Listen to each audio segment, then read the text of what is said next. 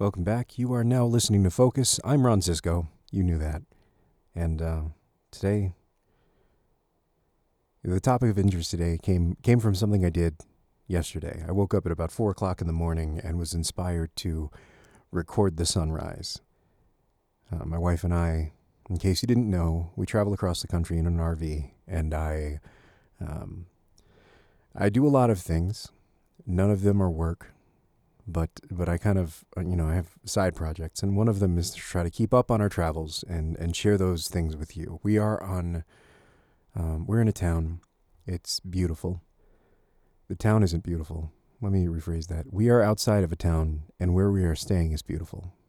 We're about a half an hour away from um, the Great Sand Dunes in Colorado, and and we're off the side of a mountain uh, a couple miles off the side of the mountain, and it's gorgeous. It's gorgeous. Every time I look at the mountain, every time we come back out of the town and we make the corner and I get to see the mountain again, it's breathtaking.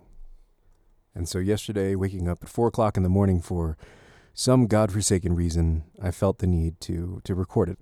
We have a few cameras, nothing nothing really um, incredibly technical. It was really wet, so I was a little bit worried about putting um, our expensive Sam's, uh, excuse me, Sony camera out there. So we have a GoPro, a 360 GoPro that I use to rec- record the sunrise, and um, that that just so that I wouldn't have to position it, and so I wouldn't miss the magic moment. And uh, it turns out when you do a uh, time lapse with a GoPro, the, the battery lasts forever. I got like four hours of footage. It was amazing. I condensed a lot of that footage down to four minutes and 30 seconds, just about. And then I found a lovely piece of piano music to accompany it because there's no sound that comes with the time lapse footage. And um, and it, I guess the process of that kind of inspires this podcast. The pot, the process of of recording that. And it's not because I captured some beautiful sunrise. It's actually the opposite of that. Sitting next to this mountain, I felt I felt it necessary to pay tribute to that, but but at the same time, I also felt it was important to honor the moment the way it happened.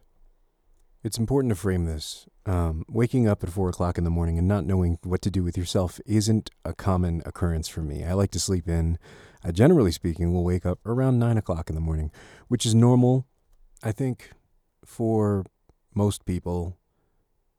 Maybe, maybe just me. I don't know, but, but the sunrise, it was my goal, and I knew that um, it wasn't about four o'clock. Well, I mean, I didn't go outside about four o'clock. I waited till about six fifteen, and then started stacking equipment, and it was still pretty dark out. Sunrise was about six fifty, and it wasn't until about six thirty that I could see there would be a problem. If you've ever watched the movie Tombstone, starring Kurt Russell, you probably are familiar with the quote at the end of the movie. He asks his new wife, girlfriend, what whatever she is, he asks her, "You ever see the sun come up over the Rockies? It hits all of a sudden, and below there's California, and you swear you're looking at heaven." And it's an apt quote because I don't know if you've ever seen a sunrise over uh, over mountains, but the mountains conceal the sun, and before the sun makes its appearance, what you see is is the rays and the glow of the sun making its way over a horizon. And so the the backs of the sun's backlit uh, the mountains, and the mountains uh, have this pink backdrop, and then suddenly the sun explodes over them. It's not like when you watch the sun come up over a, a standard um, prairie or or just you know a regular horizon like a lake or something. It just there's the sun and here's the light and everything's beautiful anyway. But the way it, it does it over the mountains is just dramatic and beautiful. And that's part of what i wanted to uh, to to capture. Right around 6.30 in the morning i find out much to my dismay as the sun begins to break the horizon that the uh, the mountain in front of me is covered in clouds. It's i it, i've never seen anything like it. It was gorgeous. But it's not a sunrise. But it's gorgeous and I, I came to the realization that even though what I wanted was a sunrise exploding over a mountain range, the moment that I captured was more honest and more realistic. And in my mind, because of those things, more beautiful. What I was sharing with you is not optimal, but it's what I experienced. It's what I woke up for. Anyone who, who might be a student of photography is definitely familiar with the, um, the, the thought process behind framing a photo. The idea is the same with photography, video, shooting. Obviously, you know, it's the same um, realm, but but the thought process is the same. You know when something is going to happen, especially we're going to shoot in nature. Um, there's a cycle, and it doesn't matter if you see a beautiful bird and you miss the beautiful bird with your camera just wait. That patience pays off. The bird will be back. Nature comes in cycles. And the reason the bird was there in the first place is because he's been there before. Photographing people are the same way. It's it's not it's not it's not exactly the same, but but people have patterns, people have cycles, and you can you can get a reaction out of a person pretty much in the same way over and over again if you know how to, to kind of trigger that, I guess. One of the hardest things in portrait photography, which is something that I got very interested in briefly, uh, is to get someone to look natural. One of the, the hardest parts about um, that that that realm of photography is that as soon as the subject becomes self-aware, it's difficult to get like a real expression. We've been trained by our parents and their their um, God, uh, all of their siblings or extended family, that every time we see a camera, we're supposed to look at the camera and we're supposed to smile. And you're not always looking for a candid portrait. I mean, for the most part, you're going to take more than just one photo. But more than likely, you're going to want to capture a photo at some point of that person in their natural state. If you're working with a professional model, more than likely you're not going to have much of an issue getting the look you want because that person is hired for a specific look. They know how to make that look, whether it's cold steel or Le Tigre, cold steel, blue steel, whatever. Uh, I, ru- I ruined the joke.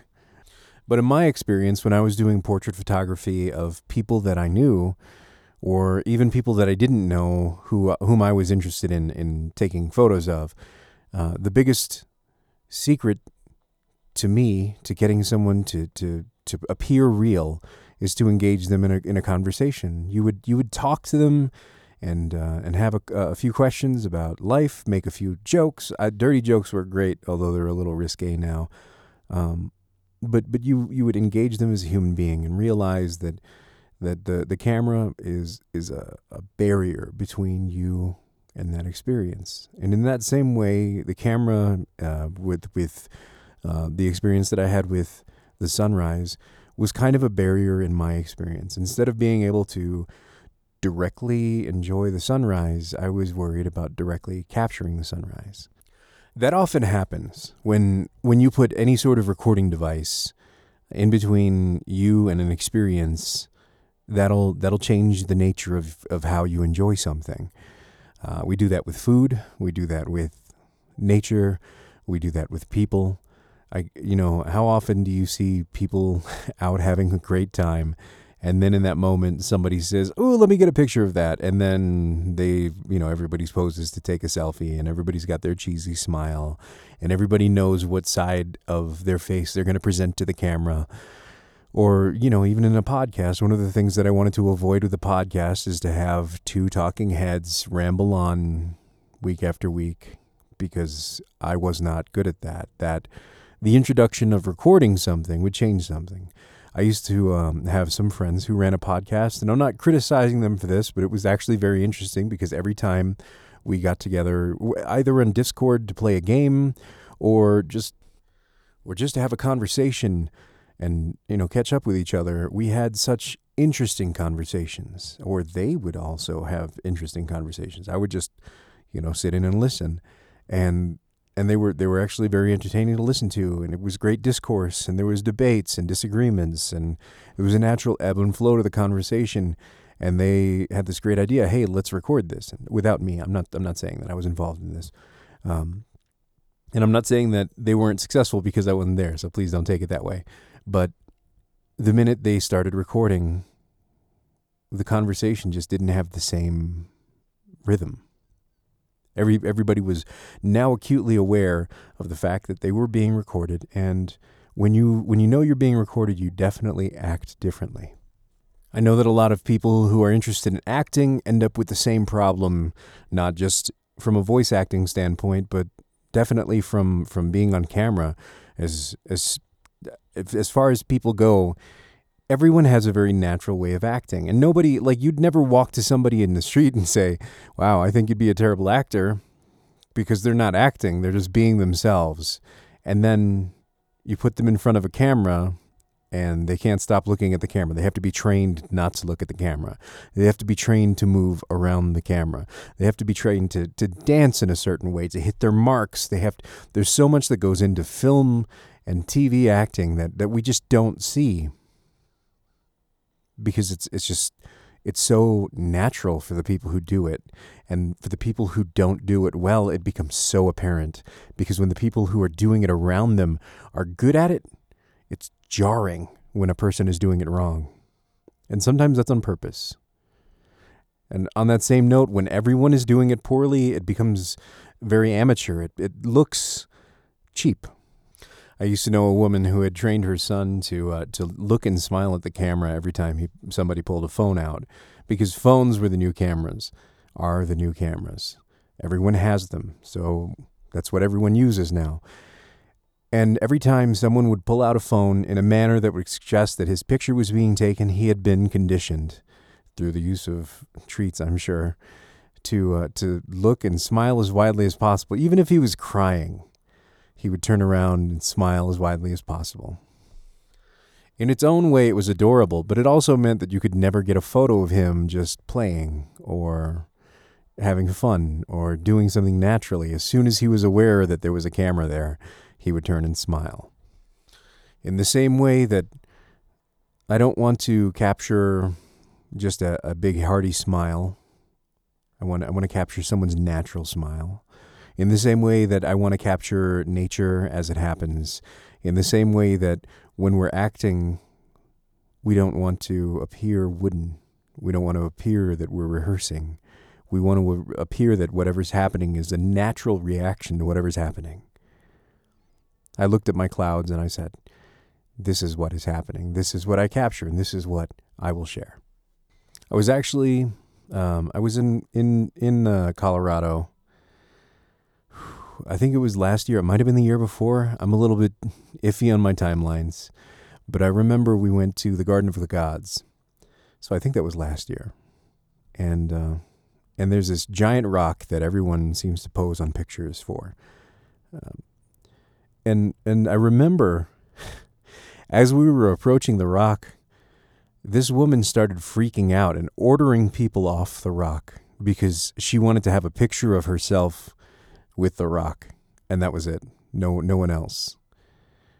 And and that that just really spoke to me. It was one of those moments that that was really defining to me about how I look at how I, I view the world in photos. And it's the same way that uh, if you ever go to Ice Iceland and and stay at the Blue Lagoon for a couple of hours and realize that it's a giant swimming pool and you wonder how the hell it is mm. that models can be pictured by this gorgeous looking water all alone in a swimming pool looking area that they had paid thousands of dollars to stay at the private r- resort spa nearby and not at the standard Blue Lagoon. So much production goes into creating a photo that has been done over and over again. And while it may not be special to take your photo at the Blue Lagoon with hundreds of people. It will be the only photo just like that. The woman who ordered everyone off that rock now has a photo of herself with I think I think I still managed to be in that picture like a jerk. But now has a photo of this this rock. It's a rock. And I guarantee they didn't take a good photo of it. I, I watched them take the photo. It probably wasn't a good one. And she very easily could have just stood a picture stood for a picture outside of a green screen and, and inserted herself into any other photo of that rock. Thousands of people before her, if not thousands, tens of thousands, hundreds of thousands of people before her have taken pictures of that rock with no one there. But when you take a photo with that rock with all of the people who were there that day, in that moment, that's the only photo of that that exists. It's unique, it's special, and it may not be private and perfect. It's what happened that moment. I think if you listen to a lot of my podcasts, you'll realize that I have, um, I guess, I guess a little bit of animosity towards Instagram culture, and it's because we spend so much time looking at how we can present something to other people, but it's not a realistic depiction of that experience. It doesn't belong on Instagram as your experience because it looks exactly the same as everyone else's experience. So, how can we define that as the moment that you were there? And it's it's one of those situations like the woman in the rock that that really created my my I, I guess awareness. It wasn't that I was suddenly uh, angry about this, but I, I was finally aware of the fact that I was annoyed by how generic everything is, how overproduced everything is, how perfect and that's the problem, isn't it? We always expect perfect. We always walk into situations looking for perfect. And in the same way that I was kind of annoyed that that I wasn't getting a perfect sunset, that, that I had a telephone pole pole sitting directly in the way of of this um, of this sunrise, not sunset. See, I'm not going to delete that. I'm going to leave that in. Um, that that there was definitely a moment where I was disappointed that it wasn't perfect. But again, this one is mine. And and looking back on that, I now have a video, uh, a time lapse video of the sun coming over the clouds created by the mountains in a configuration that no one will ever, ever be able to reproduce. And isn't that perfect? Focus is a Patreon supported podcast. I want to thank you so much for still listening to me rant, especially about it's like I have a, a, a thing against Instagram or something. But thank you so much for listening. It means a lot. It really does. Looking back on the numbers week to week, it's always kind of interesting to see what seems to resonate with people and what doesn't. Um, I, I seem to have a pretty standard. Uh, I, I don't want to say standard. Uh, I, I would say a consistent listenership, and that there are little spikes based on um, what what you may have been interested in sharing. And I, I appreciate that so much that, that you're willing to share those things. Uh, just the same, and I say that a lot, just the same. Uh, we are supported by Patreon. If you're interested in supporting us, you could always go to the website, focusbycisco.com. Um, you can also email me at ron at focusbycisco.com in case you're interested in, in uh, talking about anything I might have said here, uh, debating it, tell me I'm wrong, whatever you're interested in. But Oh, and there's there's my cat scratching his collar. That's wonderful. Thank you. I want to thank my Patreon supporters Anastasia Beaverhausen, Vigilante, The White Prince, and Enrique Ramos. Thank you so much for the support. It really means so much to me that after all this time, I, I still have you. I hope you're I hope you're enjoying the content and uh, and that I hope I hope if if you don't agree with me that at least you're thinking about how you feel. I'll see you when the plot requires it. If you decide to share this with someone, I hope you do it because it meant something to you and not because you think they should hear it. Until next time, be excellent to each other.